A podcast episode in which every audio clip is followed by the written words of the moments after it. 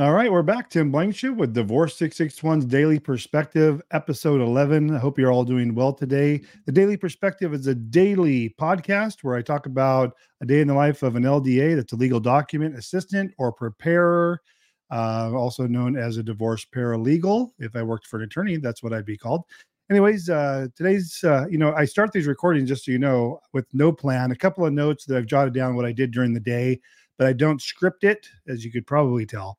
Um, I literally just hit record and start talking with whatever uh, I'm thinking. So uh, today's been fairly busy. A lot of weird stuff going on in the world, by the way. Um, a little slower this week. I think people had their attention on what's going on uh, around the world with all the chaos right now, which is awfully terrible, of course.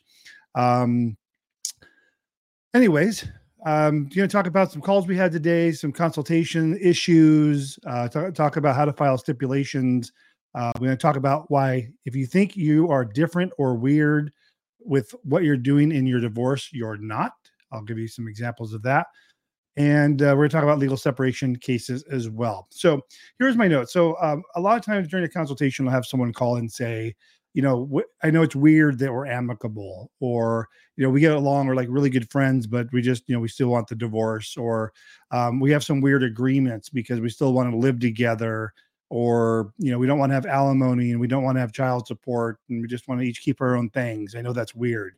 It's not weird not with what i do. It might be weird if you are going through a contested divorce and you hate each other and you're you're fighting for every inch and every second with your child and every penny you could get that's a whole different story but with what i do and because i only handle 100% amicable cooperative clients that brings a whole different realm of people with a whole different type of set of agreements that they can come up with um, again, we have people that, excuse me, we have people that um, uh, continue to live together uh, post divorce. I just uh, drafted a settlement agreement today where they were doing the divorce. Um, you know, we we still have to do the custody and all that, even though they're going to live together, but they're going to continue to live together for at least five years.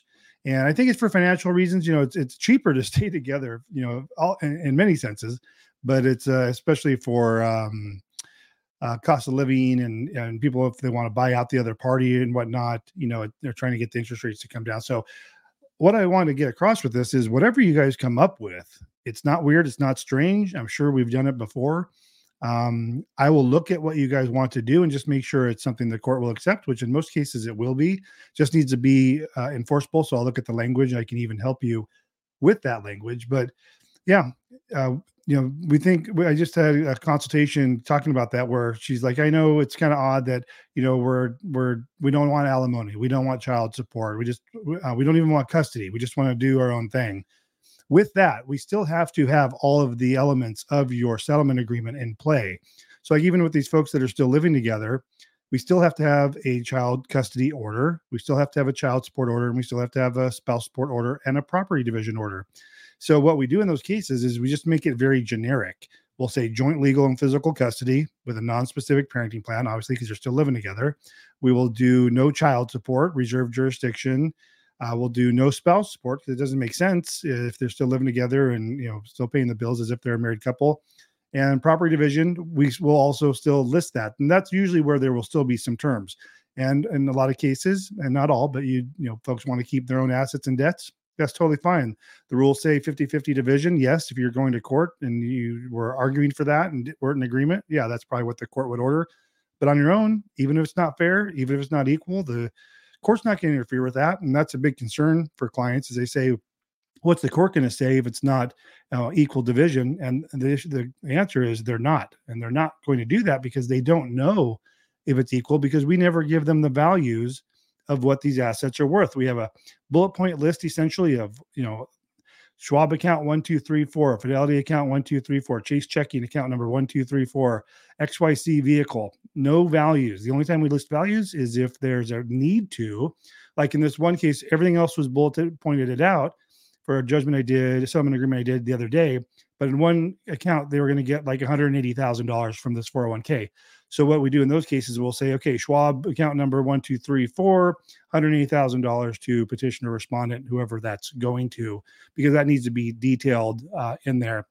This was a brokerage account, so that's not something that would need a QDRO for. Uh, it's you know it's just a it's going to be treated like a checking account, and they're free to move that money around without the need for a QDRO. So, long story short, if you anything you want to include in your settlement agreement is going to be fine. After 11 years, I've pretty much seen it all. So don't be worried about that. The court's not going to interfere with what you guys are trying to do. Um, okay, so I was talking about QDRO, so I might as well spin into that. Today, I helped someone draft a stipulation to modify their judgment of their divorce. Their their case was finalized in 2015, and they wanted to modify spousal support. And that's easily done by agreement through what's called a stipulation. And the stipulation is simply a, um, a document, an agreement that says we want to, and doesn't just have to be spouse support. You can change any terms you like by agreement. And we just draft a, that's usually a three page document that details out what the changes are. They sign it, we file it. A $20 fee normally um, to make that update. So in this case, um, the person who had contacted me happened to be the respondent in the case. And when I looked up their their case summary online, I noticed that he did not file a response. So when a response is not filed and it's a default with written agreement, which is totally fine, we do that all the time. If we were to file this stipulation in the respondent's name who had not filed the response and therefore did not pay the filing fee for the response, they would have charged $435 to to file the stipulation because he's never paid what they call their first appearance fee. So what I said is, you guys are amicable. I'm going to draft the stipulation in your wife's name, so she can. You, they both still sign it, but they count who is at the top of the form, like who is filing the stipulation. So he did it in the wife's name, and then it's only going to be a twenty dollar fee instead of four hundred thirty five dollar fee. So just a little trick there to um, save you some money if you find yourself needing to do that. Um, again, this week I I was asked three times, and I got to call someone back as soon as I'm done. I just saw a call come in, and I read my messages; they get transcribed. And the question was, do we do legal separation or do we just do divorce? So for the fifth time, people, legal separation is the exact same process as divorce. I know it's divorce 661. I can't have legal separation 661. Okay.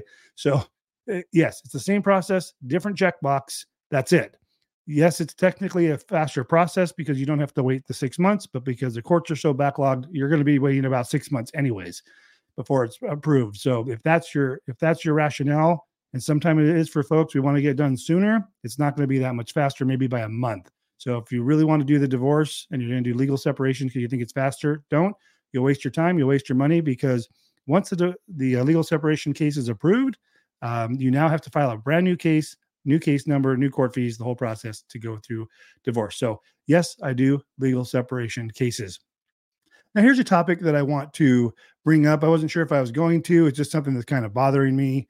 And I'll put it at the end. You might not even reach this point of the conversation. But when it comes to the consultations, I offer free 15 minute consultations. You can sign up on my website and I do have options in there. Are you in agreement? You're mostly in agreement. Are you not in agreement? Are you just looking for free advice? And people will you know fill those out plus it gives me a little bit you know, I, also, I also ask what is it that you need help with? So i get an idea of what they need and then based on what they write i can kind of get an idea of how amicable or you know complicated the case might be depending on their question.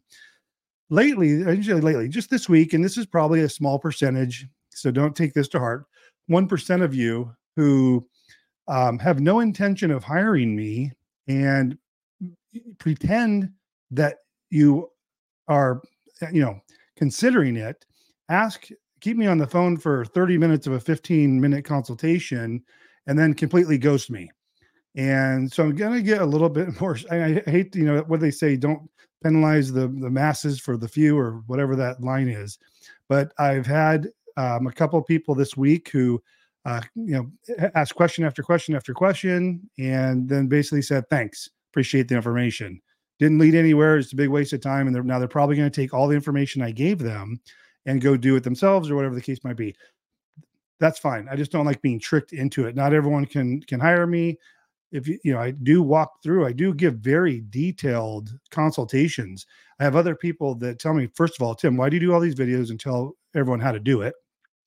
Um, they also say, you know, what do you do? You when people ask, how do you do this or that? Do you tell them? I said, absolutely. I'm not going to I think the biggest issue in um, the legal profession, especially amongst attorneys and, and even people doing what I do, is to keep information so close to the vest. They're so afraid that if the information were to get out, that you're not going to hire them. And I'm sure that happens. I've had people email me say, "Hey Tim, I, I, never talked to you, but I did watch all your videos. I was able to complete my entire divorce. It took a lot longer than I thought, um, but I was able to do it, and that's great. Those people were never going to hire me anyways. Um, and people do. I, I know when people hire me when they try to do it on their own, and I can tell that they were watching my videos because I have a very specific flow of how I do things, what I write on the petition for like separate and community property and stuff like that. So when I see that, I just laugh. I'm like, okay, here, here's people on one hand saying, I don't want to give it all away for free because they're going to try and do it themselves, and they will, like I said. But here's people who did try and do it and follow it. It's still complex, even though I'm giving you the step by step details. Every case has some nuance that might tweak the paperwork just a little bit.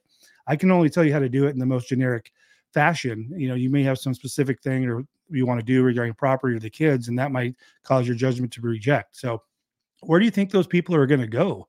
and they come you know they they're going to go back to the resource that they were following and looking at my silly face and trying to watch the videos of how i do the forms and they're going to call me and they and that's what happens and they do so i, I will see the paperwork that has ver, like verbatim like what i would normally write for descriptions of assets and debts and so forth so i appreciate you i just wanted to vent a little bit for those of you that intentionally call me to take advantage i'm on to you and uh, if you're watching these videos i've even had people call me and say hey, tim oh, I can't, you have too many videos because I have now 2,500 videos.